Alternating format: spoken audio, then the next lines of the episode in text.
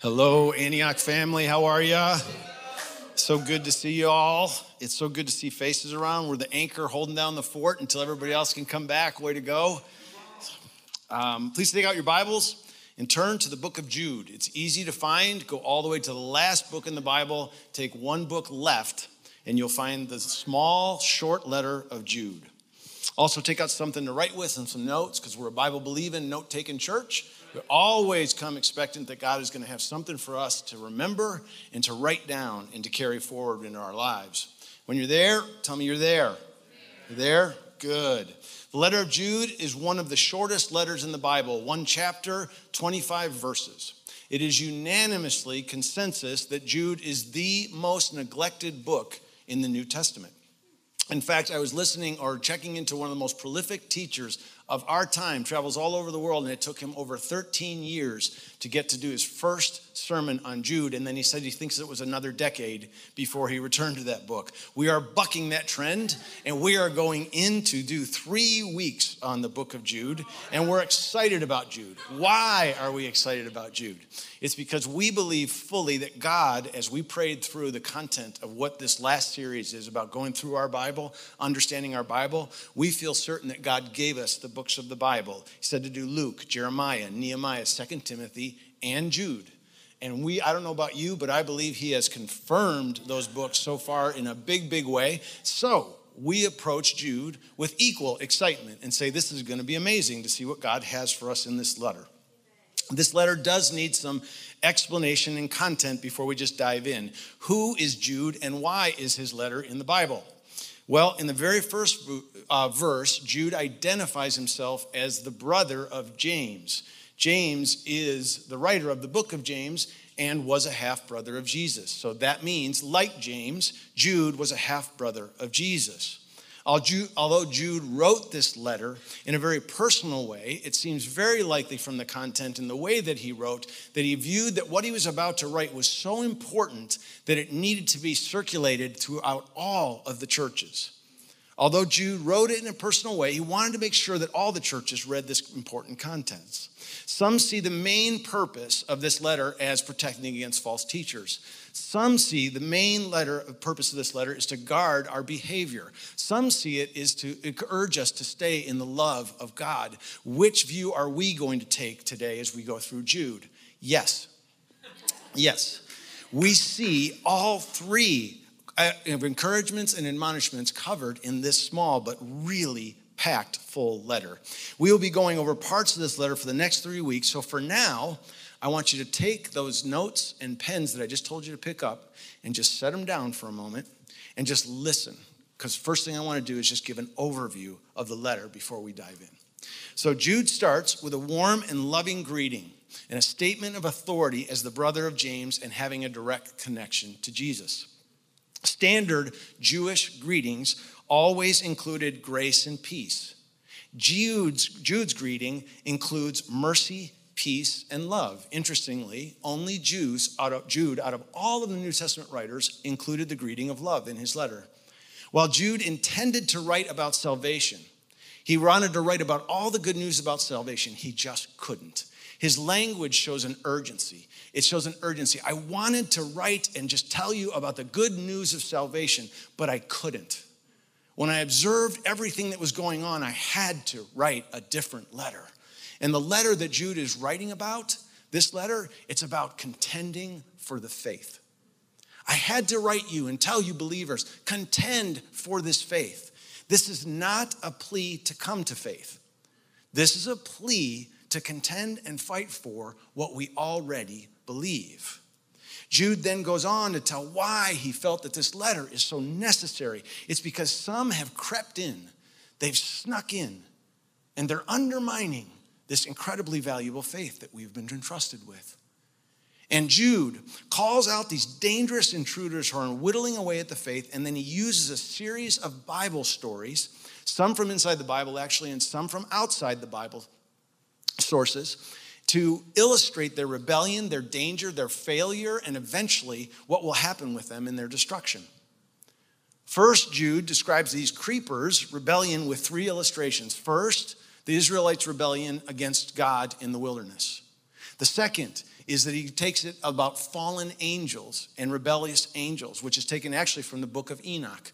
That's not a book of the Bible, but it was a trusted piece of literature that was read in their time and trusted by the Jews of the day. And last, he talks about Sodom and Gomorrah to illustrate the rampant sexual immorality these creepers were advocating inside the body of Christ. Jude uses these examples to make his point. When we leave the truth, when we leave God, the result is always destruction.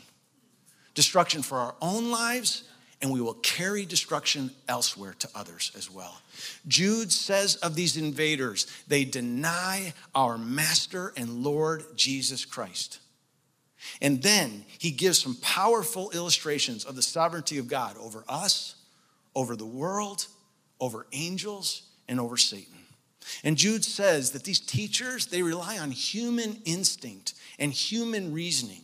And Jude illustrates the judgments that will follow these teachers by referring to biblical judgments of Cain, Balaam, and Korah. All these teachers, teachers who ended up following their own and then leading others away from God along with them.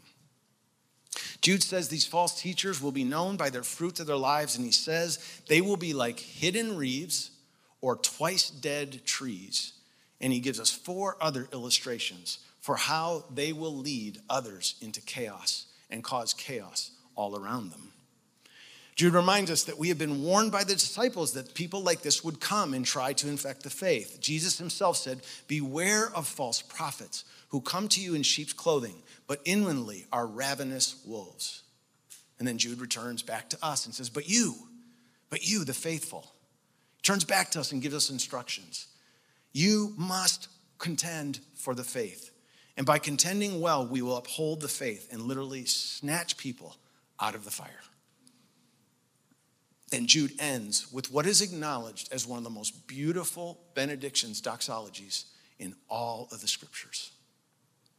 And that's the overview of the most neglected book in the New Testament. so then, now, we're going to go and dive in and take some of its treasures. So now, can you take back out your notes and pens and your things to take notes with as we dive into this? And once again, we will see in the letter of Jude the three themes, the three themes that we believe are revealed throughout the scriptures. Jesus is king. Your life matters and your life is short. Now, as we noted, Jude set out to write a different letter but when he sees the wolves, I'm borrowing Jesus' term for these teachers, among the sheep, he writes a great passion to all the followers of Jesus. And he says in verse 3 Beloved, while I was making every effort to write to you about common salvation, I felt the necessity to write to you, appealing that you contend earnestly for the faith, which was once and for all handed down to the saints.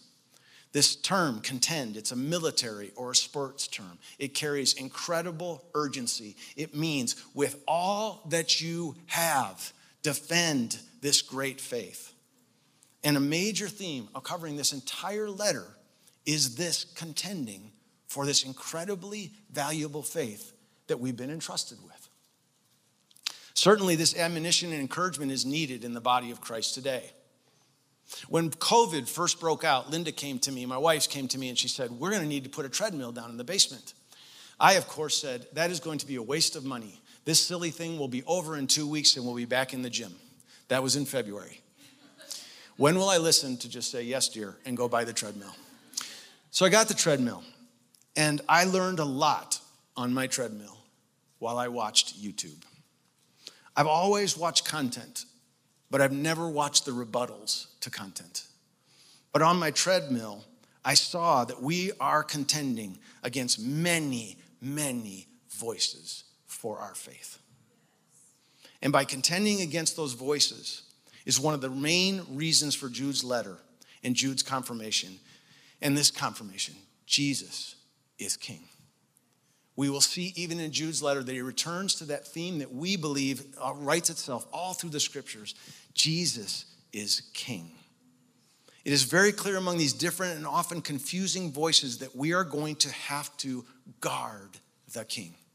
And that's the title for the message this week Guard the King. I'm going to break these voices into three categories. I'm going to call the first category the unconvinced. I chose that term because it's more hopeful than some of the other choices that we have. These are people that are plainly state that they do not believe what Christ, what Christians believe. They are upfront about it. They are sometimes vocal about it. Sometimes they're even antagonistic about it. But what they don't do is to pretend to be anything else. They are very upfront with their antagonism to the faith or their disbelief. They just don't believe. I'm not going to spend a lot of time defining that category because it's pretty self explanatory. But the second category, I'm going to call wolves, borrowing the term from Jesus. And this seems to be what Jude was most referring to in his letter in, this, in his time.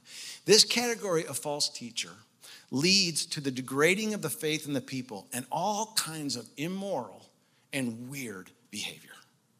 False teaching lead always and leading to immoral behavior will always try to creep into the faith. It has throughout history. The unconvincing, the unconvinced are fairly obvious. The wolves are way more difficult to identify. Look back at Jesus' warning. He says, Wolves among the sheep. Wolves are very different than sheep and very easy to identify compared to a sheep. But Jesus says they will be dressed up to look like sheep. These wolves, they're not in the truth, but they often run very close to the truth. There are those that sound good at the start. Their answers and their philosophies can also seem to make a lot of sense. And their lifestyles and philosophies can be very attractive at the beginning. And Jude says we must guard, we must be ready to stand with all that we have, guard against and contend with these wolves. But if they look like sheep, how will we know them? It's most likely that Jude was contending what was called Gnosticism, a form of Gnosticism. Gnosticism was a big problem for the early church. Gnosticism took a lot of different forms, but in general, it was the belief that the material was totally separate from the spiritual. Your physical body had nothing to do with your spiritual body. And so, this separation of body and soul, this separation of man from God, of our lives on earth and from heaven, led to all kinds of strange behavior. The Gnosticism was lived out somewhere in between two extremes. This separation of your physical from the, mater- the material from the uh, spiritual would be lived out between one of two extremes. One extreme was that some of the Gnostics would literally starve themselves, torture themselves, and beat themselves because they believed that the body was so evil it had to be controlled, manipulated, and even destroyed. The other extreme was to use the separation excuse, and this is probably what Jude was dealing with, to do anything you wanted. This is what was playing out in Jude's day. And it played out in the way that it usually does rampant sexual sin, immorality, and totally self centered lives with no care about others, no care about the world, and no care about anyone else in it. Your physical body, it doesn't matter. God doesn't care what you do here. Heaven is the only thing that matters. Your soul is all that God cares about. So you can do anything you want with this physical body. It means nothing. Certainly, forms of this philosophy about the separation of physical and the spiritual exist in our world today. It sounds like these wolves would be really easily detected, but it's not always the case.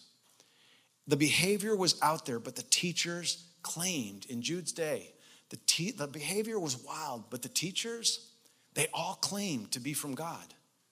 They, in fact, justified that their behavior and their theology was from God and even quoted scriptures. And we want to respond, well, all we have to do is know the scriptures. And we just need to know the Bible and know the verses, and that will be the difference maker. But I have to tell you, there are people creeping into the faith, people who are wolves among the sheep, who are coming at Bible believing Christians with the Bible. How do we contend for the faith with them? Now, what I'm about to say is easily misunderstood, so please listen carefully. Sometimes the battle will go further than just Bible verses. Sometimes the battle will go further than just Bible verses. Did I just say that the Word of God is not always enough? No. I am saying the words of the Bible are not always enough. But the scriptures are more than just words. Let me give you an example from the Bible itself. Jesus is being tempted in the wilderness by Satan. Satan comes to him and, perf- and quotes perfectly Psalm 91. Jesus answers, on the other hand, and perfectly quotes Deuteronomy 6:16. What made the difference? Jesus' connection with God through the Spirit of God. Verse 19, Jude confirms this need for the Spirit of God. He says of these teachers, these are the ones who cause divisions. They are worldly minded and devoid of the Spirit.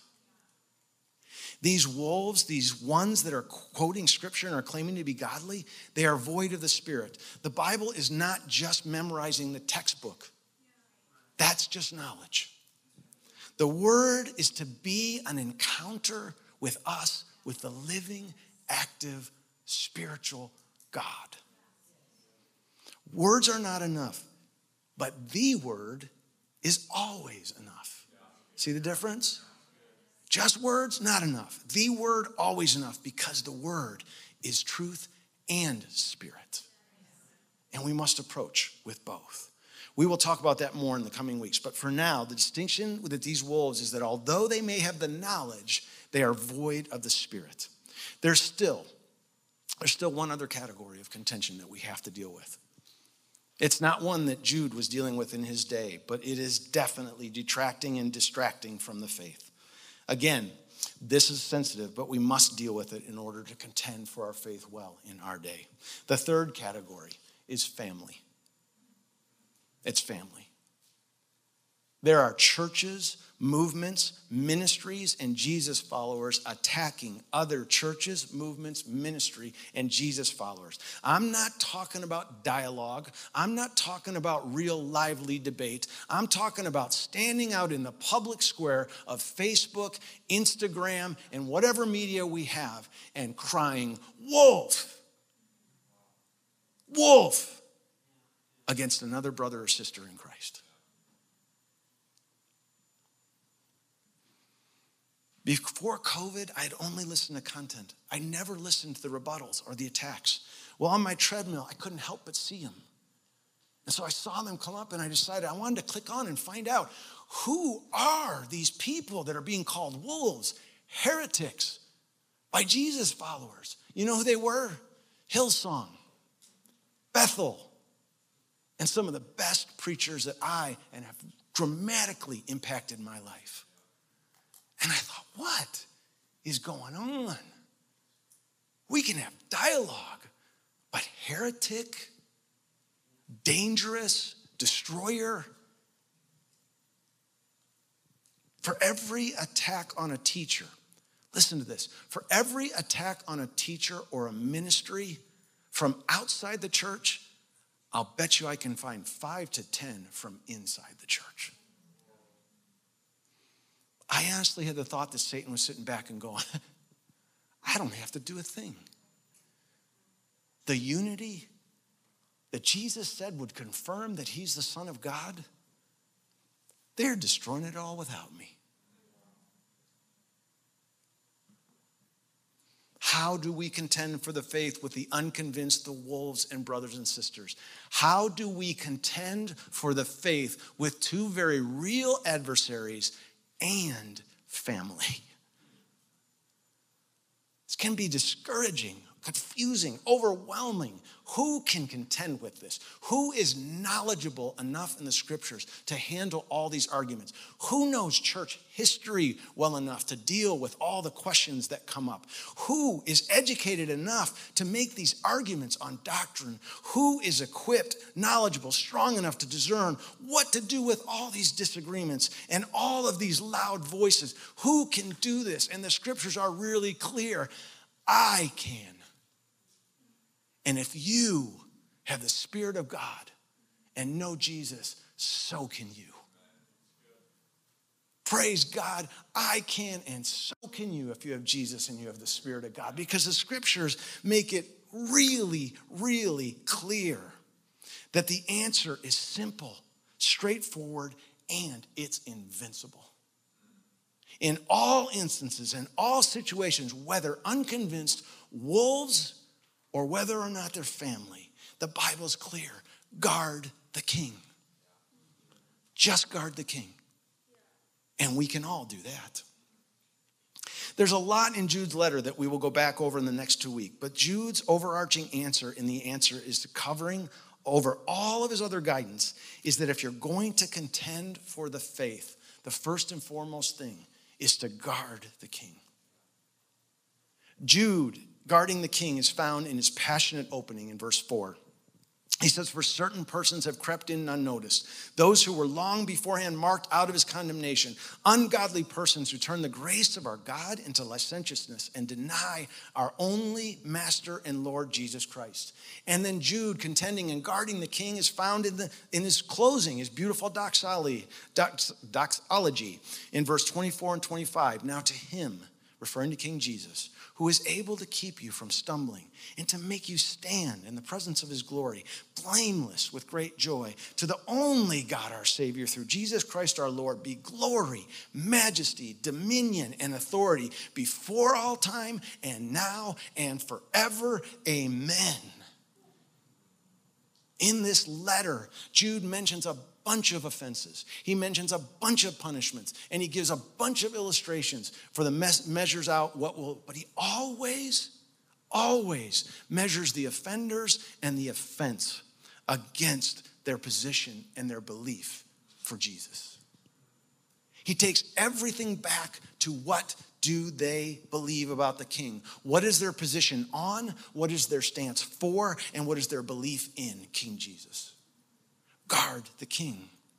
Jude starts with Jesus. Those teachers, they corrupt and deny the lordship of Jesus. And then he ends with Jesus. To him, King Jesus, be the one to keep us from stumbling, usher us into glory, and who holds us into dominion and majesty forever and ever. Amen. For Jude, everything comes back to what do these teachers feel, believe, and teach about Jesus? That's guarding the king. And we must do the same. We must always begin and end with, with anybody. What do you say about King Jesus? What do you believe about King Jesus? Who is King Jesus to you? You see, I believe that in every category of all of these conflicting voices, what has been lost is the supremacy of our King. In every category. With the unconvinced, they deny the king. I remember when I was first exploring giving my life to Jesus, and I heard a man make this statement If you're going to explain away Christianity, you have to be able to explain away Jesus. And I knew he was right. I've had discussion after discussion after discussion with the unconvinced, and they want to talk about evolution, and they want to talk about hell, and they want to talk about sexual revolution, and they want to talk about sexual definition, and they want to talk about cultural relevance. I am most willing to have all of those discussions, but they are only a precursor. They are only a boundary to what will eventually come up, and that is who is Jesus. Everything ends back at Jesus. For someone to deny the faith, they must be able to explain away the person teaching life, death, and resurrection of Jesus. For someone to stay comfortable in their denial, they have to be able to explain away Jesus. And you know what? They can't. They can't. because you can't explain away a reality. And the reality is, Jesus is king. Wolves, they try to def- redefine the king. This category is a little bit more devious, a little bit more deceptive, and a little bit more dangerous. Wolves are dangerous and must be dealt with with strength of faith. Wolves will often run very close to the truth, and they're often very knowledgeable and humanly capable. They can find, most often, do something and do something very, very inviting.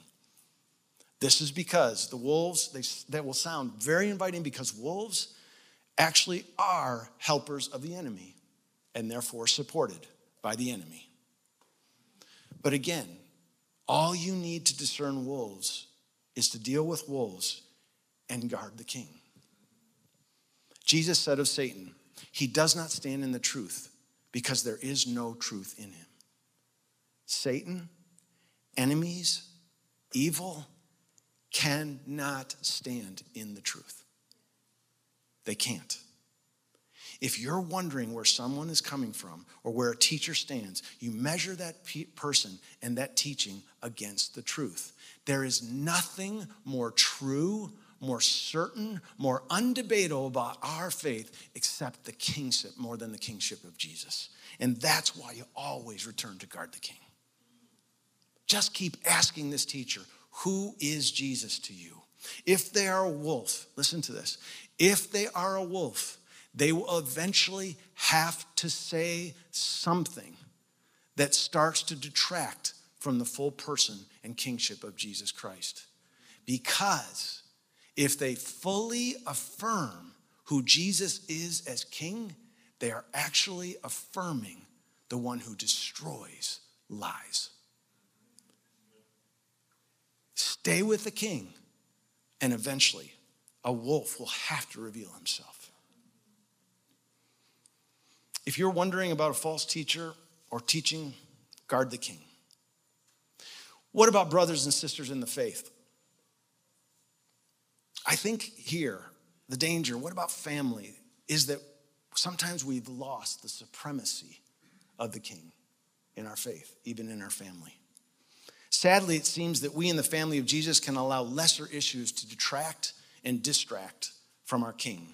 I've observed, listened, and even participated in debates on common disagreements inside our faith. Things like Arminian, Arminians versus Calvinism, that's the role of free will. Things like predestination, things like the role of women in the church, the dispensation of the gifts, and do they still exist? Eschatology view and how end times will look.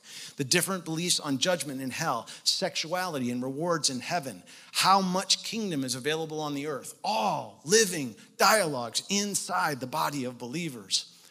Is right doctrine important? Absolutely. Absolutely.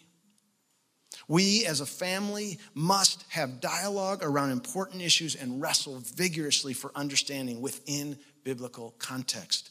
But here's the thing the Bible is God's word, it is talking about the mysteries of God.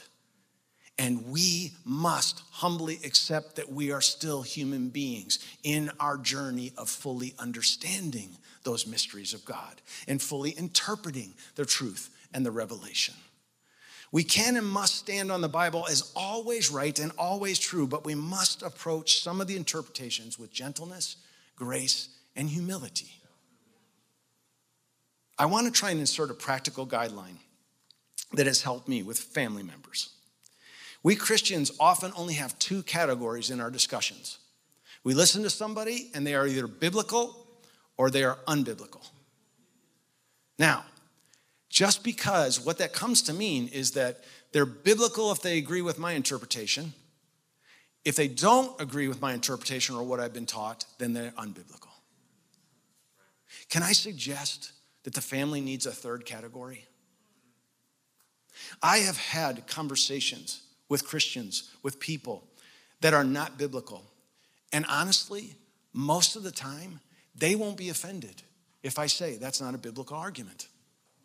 Most of the people, even some Christians that have lost the authority of Scripture, they have come with other measurements that they have come to value even higher than the Bible. And so if I'm in that dialogue and I'm talking to them and I say, you know, that argument's not biblical, they're probably okay with that. But likewise, I have sat with Jesus loving people with all their heart and listened to their Bible interpretations and listen. And at the end, I have disagreed. But what I cannot say to of that brother and sister is that they're unbiblical. There is a third category. I don't agree, but I can't say you're unbiblical because your, your arguments are all in biblical context. I want to suggest that, that body, that our body, our family, needs that third category. And I know that makes people, uh, excuse me, that makes people uncomfortable, but it is the truth. Here are a few facts within Bible believing churches, within bi- biblical boundaries that are different interpretations of the end times, of free will, heaven and hell, role of women, and role of gifts. That's just a fact. They exist and are different inside the church. Now, as soon as I say that, someone begins, and because we each have our own biblical views, and we start to say, Yeah, I know, but, but my biblical view is the right biblical view. I'm the rightest biblical view. And with that, the cries of wolf start. By urging this more grace filled dialogue with family members of Jesus, some will say, Worried, you're going to miss some of the wolves. To that, I say, No, we won't.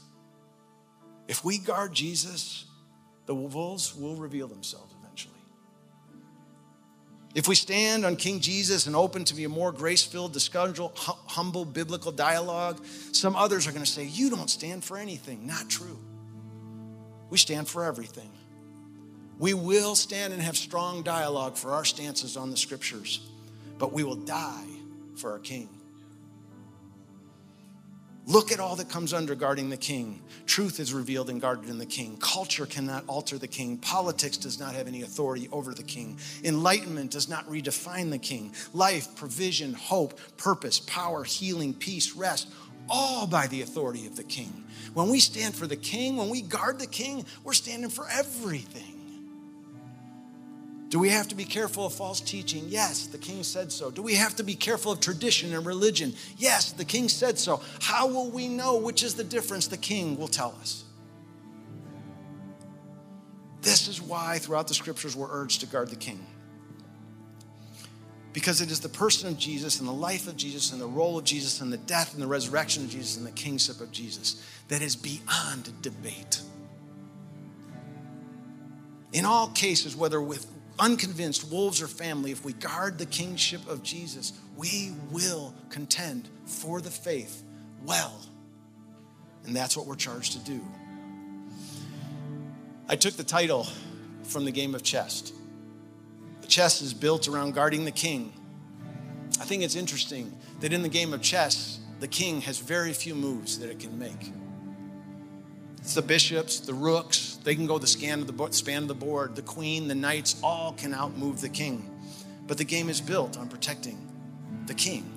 That's what the whole game is guarding the king. From this, you could take that the king needs to be guarded because he's weak. But the king is not weak. We guard the king because every other piece has its purpose, meaning, and life in the king.